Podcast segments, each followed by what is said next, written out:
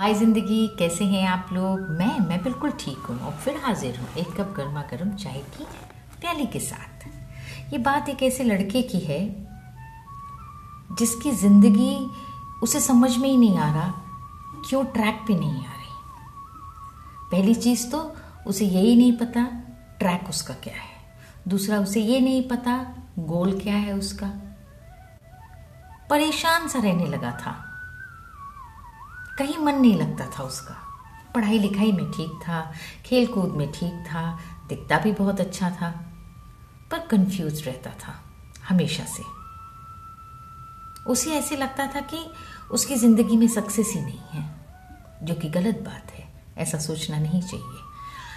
इंसान को अपने बारे में ऐसी नेगेटिव चीज़ें कभी नहीं सोचनी चाहिए। तभी उसके एक दोस्त ने उसको सलाह दी कि जो पास वाला गेस्ट हाउस है, वहाँ पर स्वामी विवेकानंद आए हैं। बस, उसकी आँखों में चमक आ गई। बोली, चलो, उनको मिलते हैं। और ये बात उनसे कह दो। हो सकता है स्वामी जी के पास इसका कोई उत्तर हो। बस, फिर क्या? दोनों दोस्त निकल चुके। गेस्ट हाउस की तरफ़। जैसे ही पहुँचे तो वहाँ बहुत सारी बहुत भीड़ थी। भाई, स्वामी जी हैं, स्वामी विवेकानंद तो बहुत फ़ेमस हो गए थे। यूएस से आने के बाद तो लोगों की लाइन लग गई थी उनके पास। जैसे लोगों को लगा उनके पास ना ज्ञान का खजाना है, उनसे कोई भी चीज़ पूछ लो, वो आपको गाइड सही दिशा में भेजते हैं। आपको गाइड ठीक से करते हैं। उस भीड़ में स्वामी जी की नज़र इन्हीं बच्चों पे पड़ी। और उन्होंने कहा, ओ, दोनों जन यहाँ आओ। ये दोनों इतने खुश हो गए, बस पहुँच गए। उन्होंने उनके पैर छुए। स्वामी जी मुस्कुराए। बोलो, तुम लोग इस समय तो कॉलेज में होना चाहिए था, तुम लोग यहाँ क्या कर रहे हो? बोले स्वामी जी बहुत परेशान हूँ। बस इस लड़के ने अपनी पूरी कंफ्यूजन वाली कहानी स्वामी जी को सुना दी। स्वामी जी मुस्कुराए और बोले, तुम ऐसा करो, तुम्हारे दोस्त यहीं बैठा रहेगा। तुम वो जो मेरा डॉगी है, उसको लो और उसको घुमा के ले आओ। ये लड़का उनकी तरफ़ देखने लगा कि मैं अपनी ज़िंदगी का पूरा प्रॉब्लम लेकर आया हूँ और ये क्या कह रहे हैं मुझे? पर क्या करता?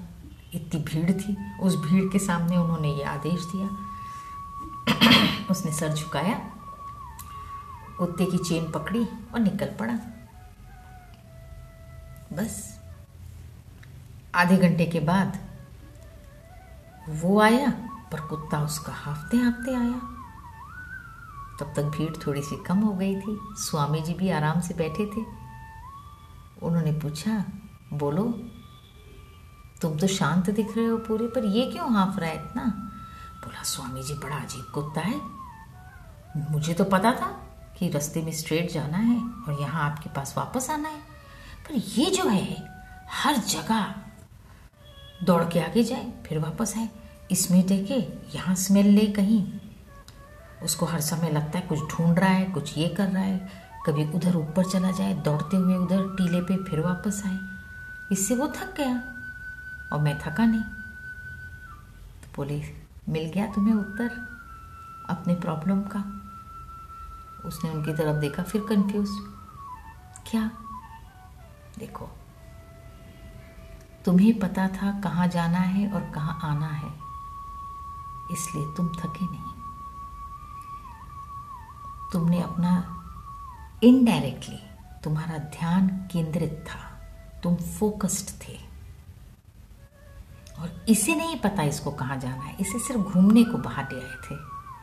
इसलिए ये फोकस नहीं था। ये यहाँ वहाँ सब जगह देख रहा था। जो चीज़ इसको बुला रही थी, जो चीज़ इसको आकर्षित कर रही थी, ये उस तरफ़ चला जा रहा था। तो तुम्हारी ज़िंदगी इसी तरह की है।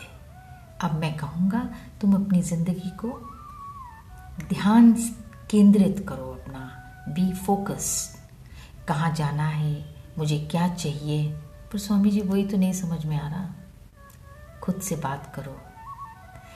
किसी भी विचार को लेकर संकल्प करो कि तुम्हें ये करना है। और फिर देखो, जीत निश्चित है। छोटी सी कहानी है, पर कितनी सच है। इसलिए मैं क्या कहती हूँ, अपना ख्याल रखिए, अपनों का ख्याल रखिए। हमेशा खुश रहिए, खुशियाँ बिखेरिए। Bye till the next time